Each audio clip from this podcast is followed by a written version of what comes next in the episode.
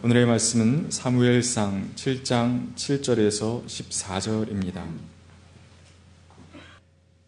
이스라엘 자손이 미스바에 모였다는 소식이 블레셋 사람에게 들어가니 블레셋 통치자들이 이스라엘을 치려고 올라왔다. 이스라엘 자손은 그 소식을 듣고 블레셋 사람들을 두려워하였다.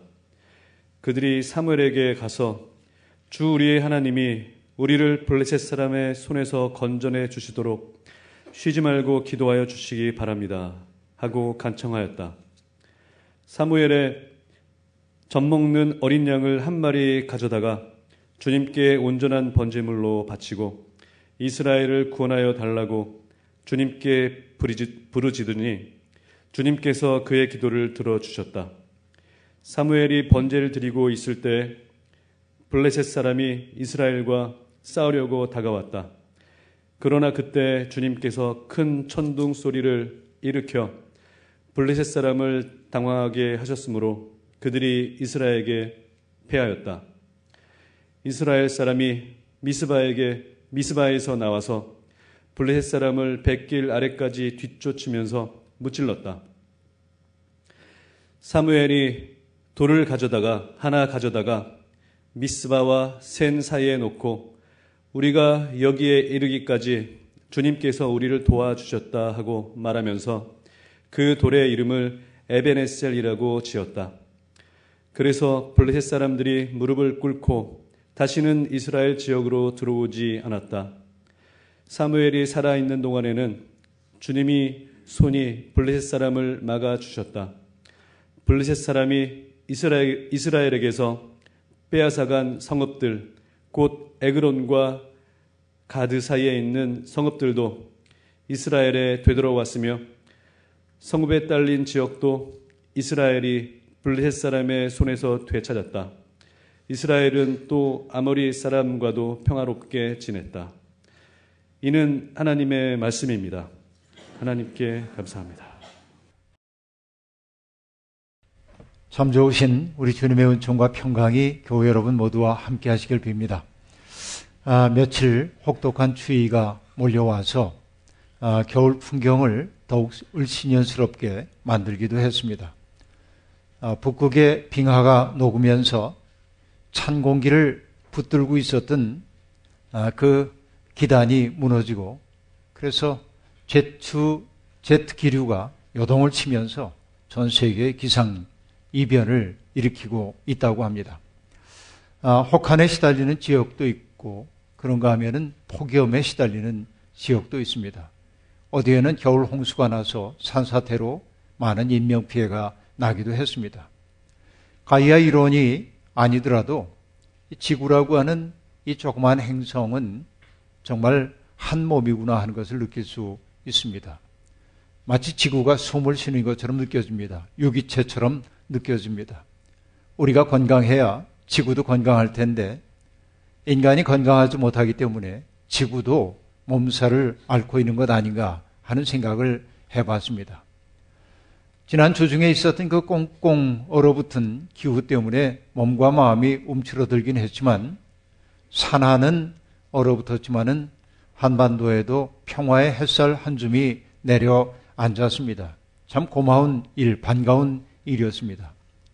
평창 동계올림픽을 계기로 해서 남과 북이 대화의 채널을 열기 시작했고 당국자들이 마주 앉았고 그런 현상을 한반도 주변 지역에 있는 여러 나라들이 긍정적으로 평가하고 응원해주고 또 국제올림픽위원회도 이것을 후원하기 위해 많은 애를 쓰고 있음을 보게 될 때 오랫동안 닫혀 있었던 대화의 문이 열려지고 있음을 반갑고 감사한 마음으로 우리는 지켜보고 있습니다.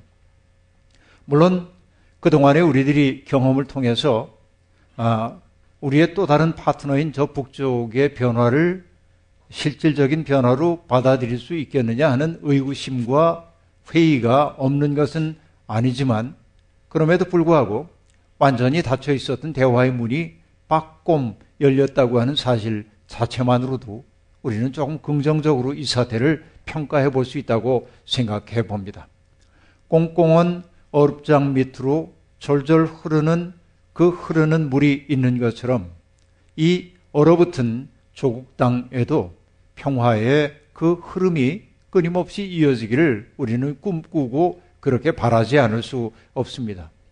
이런 분위기 속에서 아, 저는 미스바에 모여서 참회의 의례를 올리고 하나님의 도우심을 간구했던 이스라엘 사람들의 그 경험을 우리의 그 길로 삼아보기를 소망하고 있습니다.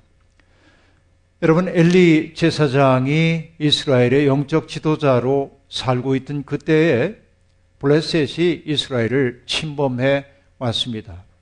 전쟁이 치열해졌고 철병고로 무장한 블레셋을 이스라엘은 당해낼 수가 없었습니다. 그래서 그들은 자기들을 도와달라고 법궤를 전장터에 모시고 갔습니다. 하나님이 전장터에 임하면 전쟁이 틀림없이 어, 자기들이 승리를 거두게 될 것이라고 믿고 법궤를 가지고 갔습니다. 그러나 결과는 어떠했습니까? 법궤를 가지고 왔는데도 불구하고 전투에서 그들은 패배했고 엘리 제사장의 아들인 홈리와 비느하스라고 하는 두 아들도 그 전장에서 죽고 말았습니다. 그 비극적인 소식이 엘리에게 전해졌습니다. 엘리는 슬퍼했습니다. 슬픔, 깊은 슬픔이었습니다. 그러나 이어진 소식은 그에게 큰 타격이었습니다. 하나님의 언약궤를 적들에게 뺏겼다는 소식을 듣고 충격받은 그는 넘어져서 목이 부러져 세상을 떠나 버리고 맙니다. 나라도 무너졌고 영적 지도자도 무너져 버리고 만 것입니다. 전쟁에 패배했다고 하는 것, 그리고 법궤까지 빼앗겼다고 하는 그 사실은 하나님의 영광이 그들에게서 떠나갔음을 상징하는 사건이었기에 그들은 깊은 어둠 속에 잠기게 되었습니다. 그런데 여러분, 하나님은 정말로 무능력하기 때문에 그들에게 탈취당했던 걸까요? 하나님의 임재의 상징인 법궤가 무능력하기 때문에 그랬을까요? 그렇지 않았던 것으로 보입니다. 블레셋 사람들은 그 법궤를 의기양양하게 가지고 가서 신들의 싸움에서 자기들의 신이 야외를 이겼다고 기념하기 위해서 다곤 신전 안에 법궤를 들여놨습니다. 그러나 그 다음날 그들은 놀랍게도 어떤 현상을 보게 되었습니까? 다곤 신상이 넘어져서 목이 부러져 있는 모습을 보았습니다. 우연처럼 보였지만 우연이 아니었습니다. 법궤가 일으키는 어떤 일인 줄로 알고 그들은 법궤를 이곳저곳 보냅니다. 그런데 법궤가 이르는 곳마다 변고가 일어났습니다. 악성 종양이 돌기 시작하더니 수많은 사람들이 죽는 일이 벌어졌습니다. 그때서 블레셋 사람들은 비로소 야외 하나님의 재앙이 그들에게 임하고 있음을 알게 되었고 그래서 이것을 이스라엘에 돌려주기 위한 조처를 취하게 됩니다. 그들은 먼저 자기들의 허물을 용서해달라고 하는 속건 제물을 하나님 앞에 바쳤습니다. 그리고 새로운 수레를 만들었습니다. 그리고 새끼를 낳았지만은 멍에를 메어보지 않은 소 두 마리를 취해서 그 새 수레를 끌게 하고 수레 위에 법궤를 얹어놓고 소를 보냈습니다. 그 소가 만약에 서슴없이 베세메스를 향해 간다고 한다면 바로 이 모든 일들이 하나님이 하신 일이라고 그들은 암암리에 생각해 두었습니다. 그들의 바람 때문이었는지 아니면 두려움 때문인지 모르지만 소는 베세메스를 향해 갔습니다. 그러자 그들은 두려웠습니다. 사람들은 그 소를 잡고 수레를 부숴가지고 그것으로 하나님 앞에 번제를 바쳤습니다. 베세메스 사람들은 자기들에게 돌아온 그 법궤를 바라보면서 법궤 안에 무엇이 들어있는지 궁금해 들여다봅니다. 그러자 재앙이 또한 그곳에 찾아와서 수많은 사람들이 죽는 일이 벌어집니다. 그때서 사람들은 두려움에 사로잡혔고 그래서 법궤를 기리앗 여아림이라고 하는 곳으로 보냈고 그곳에 있는 아비나답의 집에 머물게 되었습니다. 법궤는 무려 20년 동안이나 아비나답의 집에 머물게 되었습니다. 그 사이에 이스라엘 사람들은 하나님에 대한 그리움이 깊어졌습니다. 사모하는 마음이 깊어졌습니다. 주님이 우리께로 돌아오기를 그들은 간절히 바랐습니다. 그런 염원을 품고 있는 사람들에게 사무엘이 이야기를 하는 겁니다. 하나님, 아, 이 여러분이 온전한 마음으로 주님께 돌아오려거든 이방의 신들과 아스타롯 여신상들을 없애버리고 주님께만 마음을 두고 그분만을 섬기십시오. 그러면 주님께서 여러분을 블레셋 사람의 손에서 건져 주실 것입니다. 이렇게 이야기를 했습니다. 여러분 이 얘기는 맥락이 있는 이야기입니다. 애굽 땅에서 아주 강제노역에 시달리고 있던 이스라엘 사람들은 그들에게 꿈을 불어넣은 하나님의 돌보심을 따라서 애굽 땅을 탈출해서 광야를 거쳐 가나안 땅에 들어왔습니다. 그동안 40여 년의 기한 동안 하나님이 그들을 눈동자와 같이 보호해 주셨습니다. 마치 독수리가 날개치며 그 새끼를 보호함처럼 그들은 하나님의 보호하심으로 가나안 땅에 정착하게 되었습니다. 그러나 그 정착한 땅에서 익숙해지면서 그들의 믿음의 균열이 생기기 시작합니다. 그들을 탈출하도록 그리고 광야에서 지켜주셨던 야외 하나님 그 전쟁에 능하신 그 하나님보다 다른 신들이 매혹적으로 보이기 시작한 겁니다. 그 풍요로운 가나안의 문명을 일구는 데 도움을 주었다고 믿어졌던 신들, 그러니까 바알과 아스타로 신들에게 그들은 매혹되기 시작했습니다. 자기들의 뿌리인 야외 하나님을 믿지 않는 것은 아니지만 동시에 그들은 가나안의 토착민들이 믿고 있었던 바알과 아스타로스에게 마음을 빼앗기 시작했습니다. 왜냐하면 그 신들이야말로 그들에게 풍요로운 산물을 준다고 믿어졌기 때문에 그렇습니다. 그래서 그들은 바로 하나님도 믿고 이방신도 믿는 종교 혼합주의의 길로 나아갔던 것입니다. 바알은 땅의 주인이라고 한 뜻을 가지고 있는데 땅에서 많은 곡식들을 내주는 역할을 한다고 그들은 믿었습니다. 아스타롯은 여신인데 그 여신은 여러분 여신의 모습을 머릿속에 그려보십시오. 고대 근동 지역에서 출토되고 있는 아스타롯 여신의 모습은 비교적 다양한 모습이긴 하지만 두 가지 특징이 있습니다. 하나는 뭐냐면 젖가슴의 강조입니다. 그것은 뭘 뜻합니까? 생명을 먹여 살리는 여신의 풍요로움을 뜻하는 것입니다. 그리고 또 하나는 뭐냐면 불룩한 배 혹은 이렇게 골반이 굉장히 널찍한 그런 모습으로 형상화되어 있습니다. 뭘 뜻합니까? 생산성을 얘기하는 거죠. 생명을 낳는 생산성을 얘기하는 겁니다.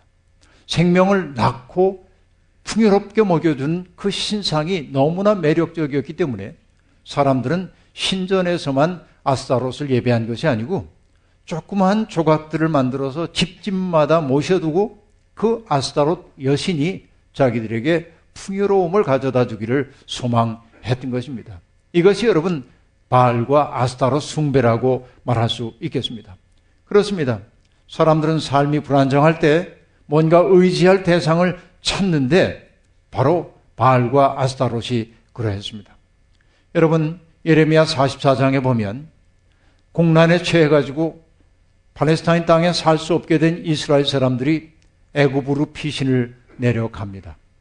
그때 예레미야가 그 애굽에 있는 사람들에게 권고합니다. 야외 하나님만을 섬겨야 한다고 권고합니다.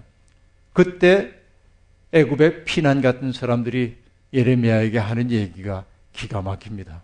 뭐라고 말하냐면 이렇습니다.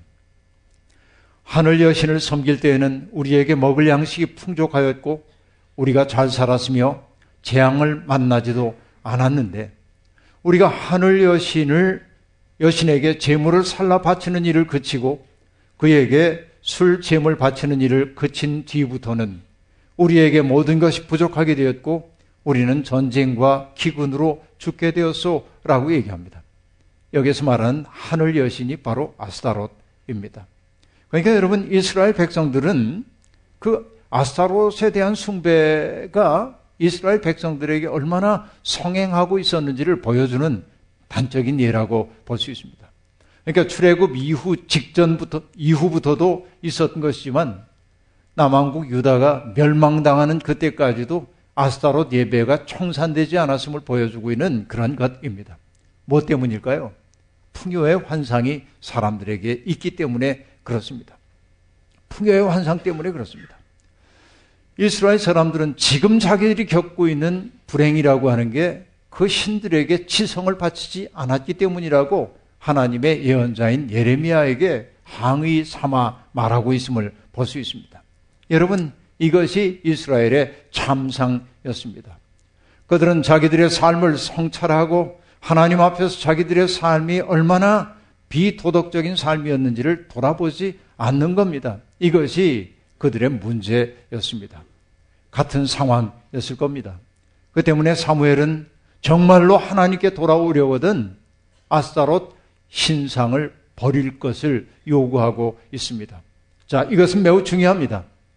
신상, 우상들을 버리지 않고는 하나님을 섬길 수 없습니다.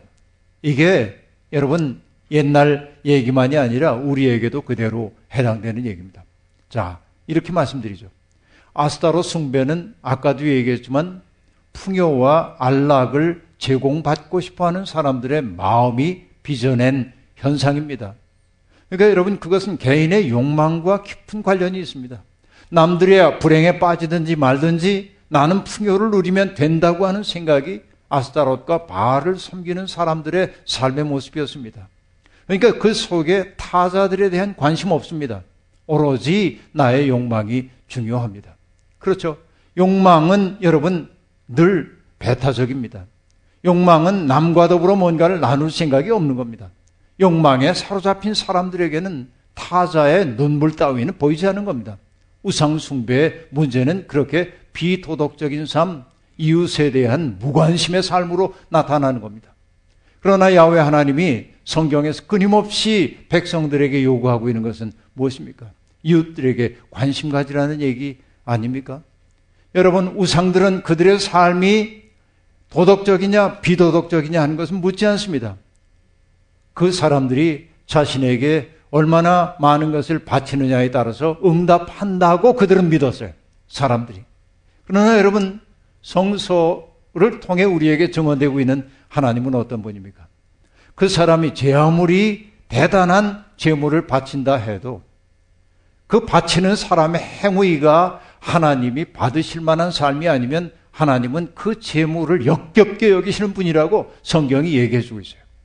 하나님은 비위를 맞출 수 있는 분이 아니에요. 하나님은 적당히 섬길 수 있는 분이 아니에요. 그러니까 여러분, 야외 하나님은 우리에게 도덕적인 삶, 욕망과 거리를 두는 삶을 요구해요.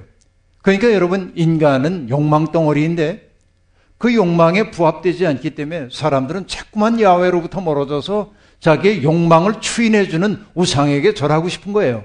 이게 사람들의 모습인 겁니다. 그런데 지금 사무엘이 요구하고 있는 게 뭡니까?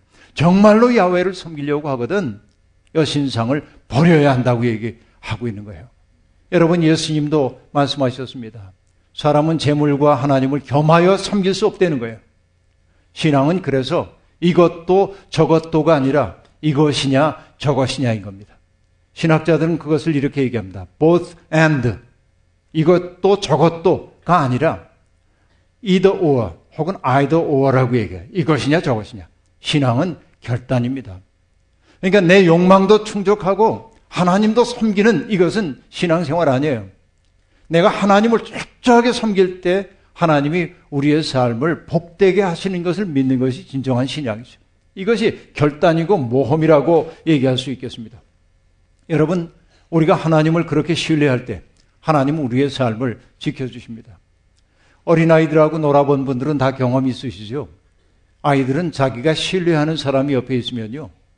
예고도 없이 몸을 막 던집니다. 높은 곳에서 던지고. 그렇죠? 우리 소녀들도 보니까 아주 아슬아슬합니다. 얘들 보려면 긴장하고 있지 않으면 안 됩니다. 왜? 믿거라 하는 거죠. 할아버지가 분명히 받아줄 거야. 하는 믿음이 있어요. 그러니까 긴장해야 합니다. 저는 이것을 뭐라고 얘기하냐면 막무가내의 신뢰. 막무가내의 신뢰요. 저는 아이들의 그런 태도를 통해서 깊은 감동을 받습니다. 나도 누구를 이렇게 신뢰해 본 적이 있는가. 내가 하나님 믿는다고 얘기하는데 내가 하나님 이렇게 막무가내로 신뢰하면서 살아왔나? 이게 부끄럽게 느껴지는 거예요. 그런 일들을 통해서 말이죠. 여러분, 하나님은 당신께만 희망을 둔 사람, 당신의 뜻대로 살기 위해 손해보는 것을 마다하지 않는 사람을 지키십니다. 그를 하나님 돌보십니다. 이것이 성경이 기독교 역사가 일관되게 우리에게 증언해주고 있는 바입니다. 우리가 그런 경험을 하지 못하는 까닭은 뭐냐면 우리는 언제나 양다리 걸치기를 잘하기 때문에 그래요. 나를 위한 안전장치를 만들어 놓고 믿기 때문에 그렇다는 얘기입니다. 때때로 하나님의 뜻을 따르기 위해서 손해볼 각오를 하게 될 때 하나님은 우리를 지켜주신단 말이죠. 이것이 성경이 우리에게 들려주고 있는 약속인 겁니다. 여러분, 사무엘은 그런 요구를 한 다음에 백성들을 미스바에 불러 모읍니다. 그동안 하나님께 지었던 모든 죄를 참회하고 하나님의 용서를 구하기 위한 곳입니다. 여러분, 미스바라고 하는 곳 어디에서 본 적이 있으시죠? 성경에서. 이 장소가 성경에서 등장하는 것은 바로 야곱 이야기의 맥락 속에 등장합니다. 형 에서를 피해 바단 아람으로 피신을 갔던 야곱은 그곳에서 무려 20년 동안이나 종살이 비슷한 삶을 살며 일가를 이루었습니다. 그리고 이제는 오랜 그 아, 타역 생활, 그러니까 다른 곳에 살았던 그 생활을 청산하고 자유롭게 살고 싶은 마음 때문에 자기의 가족들을 다 솔가하여서 외삼촌이자 장인인 라반의 손을 피해서 고향으로 돌아오는 여로 속에 있었습니다. 자기의 사위가 자기의 딸들과 손자들을 다 데리고 도망갔다는 얘기를 들은 라반이 황급하게 사람들을 이끌고 야곱을 따라옵니다. 드디어 그 두 진영이 만납니다. 위기의 순간이었습니다. 그때 야곱은 장인이자 외삼촌에게 얘기합니다. 그동안 참 서운했다고.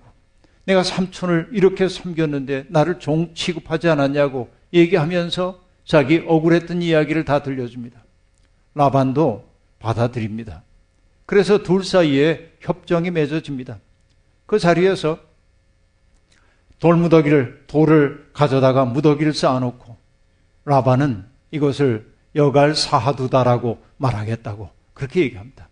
야곱은 똑같은 그 돌무더기의 이름을 갈르엣이라고 부릅니다. 여갈 사하두다는 아람어로 증거의 돌무더기란 뜻이고 갈르엣은 히브리 말로 증거의 돌무더기라는 뜻입니다. 똑같은 이름이 언어가 다른 것이죠. 그런데 그것은 여갈 사하두다나 갈르엣으로 알려지기보다는 미스바라고 알려집니다. 그 장소가. 왜냐하면 미스바라고 하는 것은 망누라고 하는 뜻인데 이 망누라고 하는 미스바는 우리말로는 미스바로 되어 있습니다만 미츠파입니다. 미츠파. 근데 이 망누라고 하는 단어는 아, 지켜보다 감시하다라고 하는 뜻의 차파라고 하는 동사의 명사형입니다. 그러니까 미츠파, 차파라고 하는 말이 관련이 되고 있는 것이죠. 하나님께서 그대와 나 사이에 망누에 오르신 것처럼 우리를 지켜보아 주셔서 우리가 약속을 지키는지를 보시기를 바라는 것이에요. 미스바는 바로 그런 장소입니다.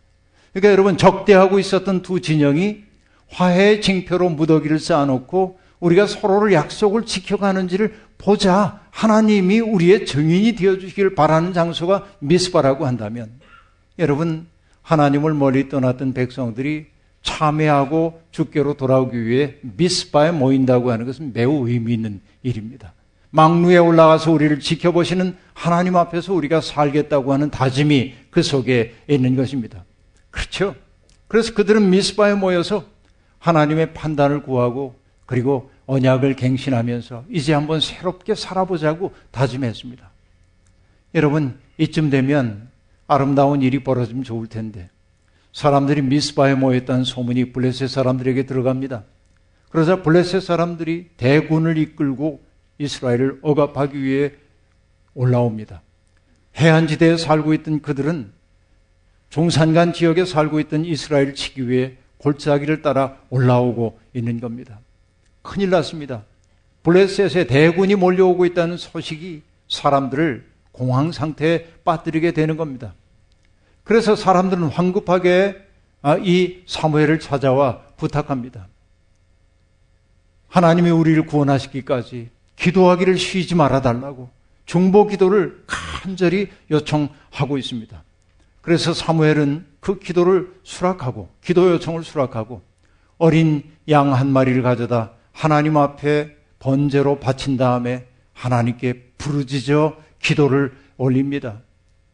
그때 바로 블레셋이 대군으로 그들을 치기 시작했습니다. 근데 여러분 어떤 일이 벌어졌습니까? 하나님이 천둥 소리를 보내서 그들을 블레셋 진영을 당황시켰다고 얘기해요.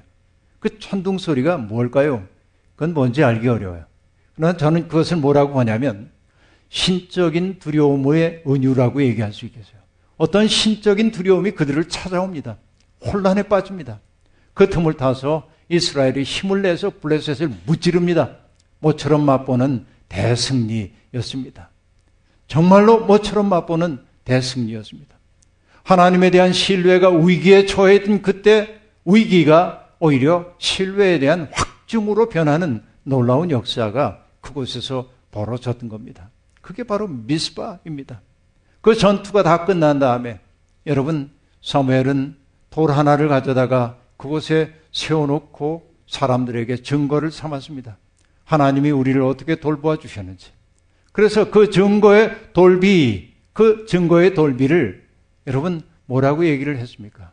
여호와께서 여기에 이르기까지 우리를 도와주셨다라고 하는 의미로 에벤 에셀 증거의 돌이라고 하는 뜻으로 그렇게 이름을 붙이게 된 겁니다. 에벤에셀 여러분 아름다운 말이죠. 우리도 살다 보면 하나님께서 여기까지 우리를 도우셨다는 생각이 들 때가 참 많이 있습니다. 삶에 고통 없는 건 아니지만 돌이켜 생각해 보면 하나님이 우리를 지켜 여기까지 왔다. 그래서 우리는 늘 사무엘 상 7장의 맥락에서 에벤 에셀이란 말을 발설하곤 합니다. 그러나 에벤 에셀의 신비를 알기 위해서는 다른 것을 봐야 합니다. 사무엘상 4장 1절과 5장 1절에도 에벤 에셀이란 말이 등장합니다. 4장 1절에서는 블레셋이 쳐들어올 때 블레셋 진영 맞서기 위해 이스라엘 사람들이 진을 쳤던 장소로 에벤에셀이 언급되고 있어요. 그것은 두려움의 장소입니다. 두려움의 장소. 그리고 여러분 사무엘상 5장 1절에는 어떤 얘기가 나오냐면 전투에 패배한 이스라엘이 법궤를 빼앗기는데 그 빼앗긴 장소가 에베네셀입니다. 그러면 여러분 에베네셀은 사무엘상 4장과 5장의 맥락에서 보자면 어떤 겁니까? 두려움의 자리이고 치욕의 자리입니다. 눈물의 자리, 아픔의 자리, 상실의 자리입니다. 그런데 여러분 그 치욕과 눈물과 아픔과 상실의 자리를 7장에서는 뭐로 바꾼 겁니까? 영광의 자리, 기쁨의 자리, 감사의 자리로 바꾼 거예요. 바로 이것이 하나님의 개입입니다. 여러분, 에베네셀은 그림자 없는 빛이 아닙니다. 에베네셀은 고통 없는 영광만이 아닙니다. 고통을 통한 영광입니다. 그림자를 거친 빛입니다. 여러분, 바로 에베네셀의 돌비가 그렇게 세워졌다는 거예요. 신앙이란 그런 것입니다. 우리도 살다 보면 남에게 차마 말하기 어렵지만 고통스럽고 수치스러운 일들 겪을 때가 있죠. 사무엘상 4장과 5장의 상황처럼 말입니다. 그러나 우리가 하나님을 사모하고 그리워하고 하나님의 뜻대로 살려고 할 때 하나님은 그 상실의 자리, 상처의 자리를 영광과 기쁨과 감사의 자리로 바꿔주시는 거예요. 이것이 여러분 우리가 갖는 진정한 믿음이라 하는 말입니다. 블레셋 사람들은 결국 무릎을 꿇었고 다시는 이스라엘 지역으로 들어오지 않았다고 성경이 얘기합니다. 그러나 여러분 우리는 압니다. 블레셋은 이후에도 계속 이스라엘을 괴롭힙니다. 그런데 성경이 그런 거짓말하고 있는 것일까요? 그런 것 아니고 그 승리의 경험이 너무나 강력했기 때문에 성서 기자는 그런 과장된 표현을 하고 있는 겁니다. 여러분 이스라엘은 블레셋 수중에 넘어갔던 성읍들을 회복했습니다. 성읍에 딸려 있었던 그 지역들도 다 되찾았습니다. 이스라엘과 아모리족 사이에도 평화가 찾아왔습니다.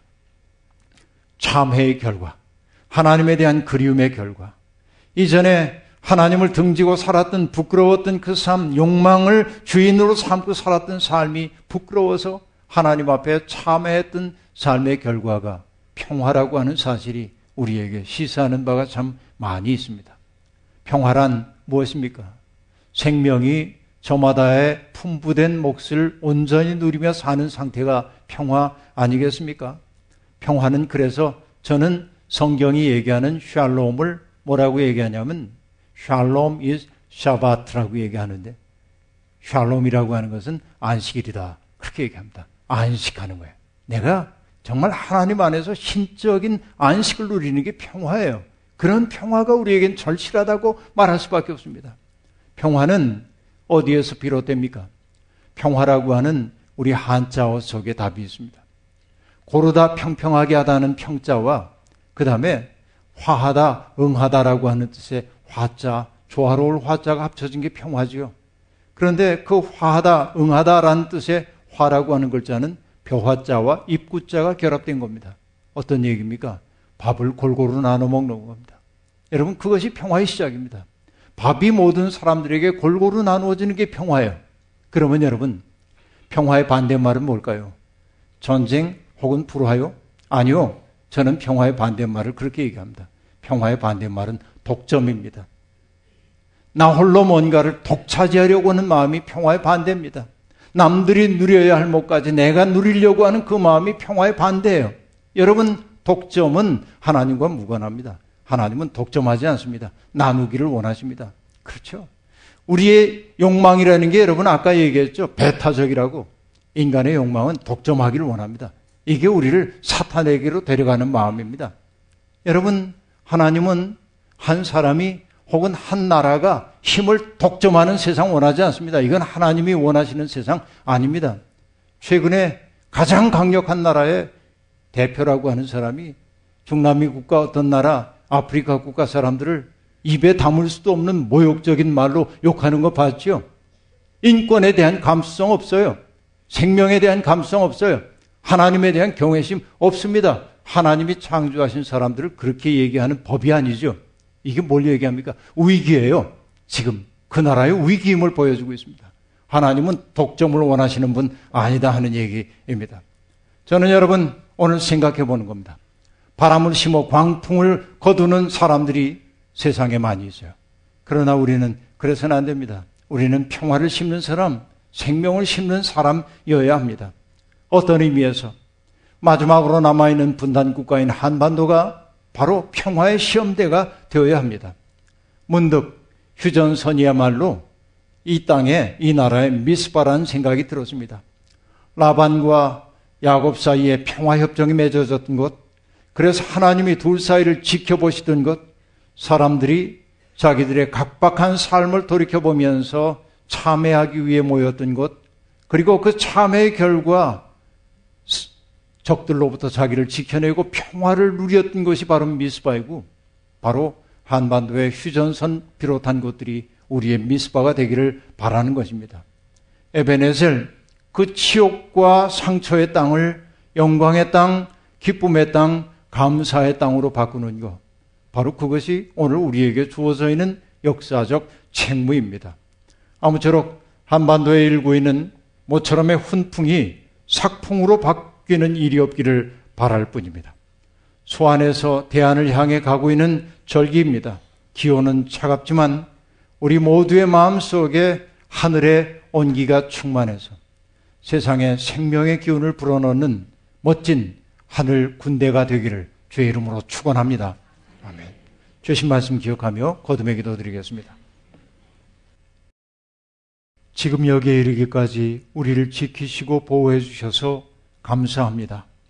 살아온 날 돌아보면 아픔과 슬픔, 고뇌, 그리고 수치스러움이 우리의 삶을 가득 채우고 있습니다만, 주님은 그 아픔의 자리, 수치의 자리를 오히려 기쁨과 감사의 자리로 바꾸어 주셨습니다. 지금까지도 그러셨기에 앞으로도 주님 우리를 그렇게 인도해 주실 것을 믿기에 감사와 영광을 주 앞에 돌립니다. 하나님, 한반도에 불고 있는 훈풍이 sak풍으로 바뀌지 않도록 이끌어 주시옵시고, 분단의 땅 이곳이 세계 평화를 위한 아름다운 묘판이 되도록 인도해 주옵소서. 예수님의 이름으로 기도하옵나이다. 아멘.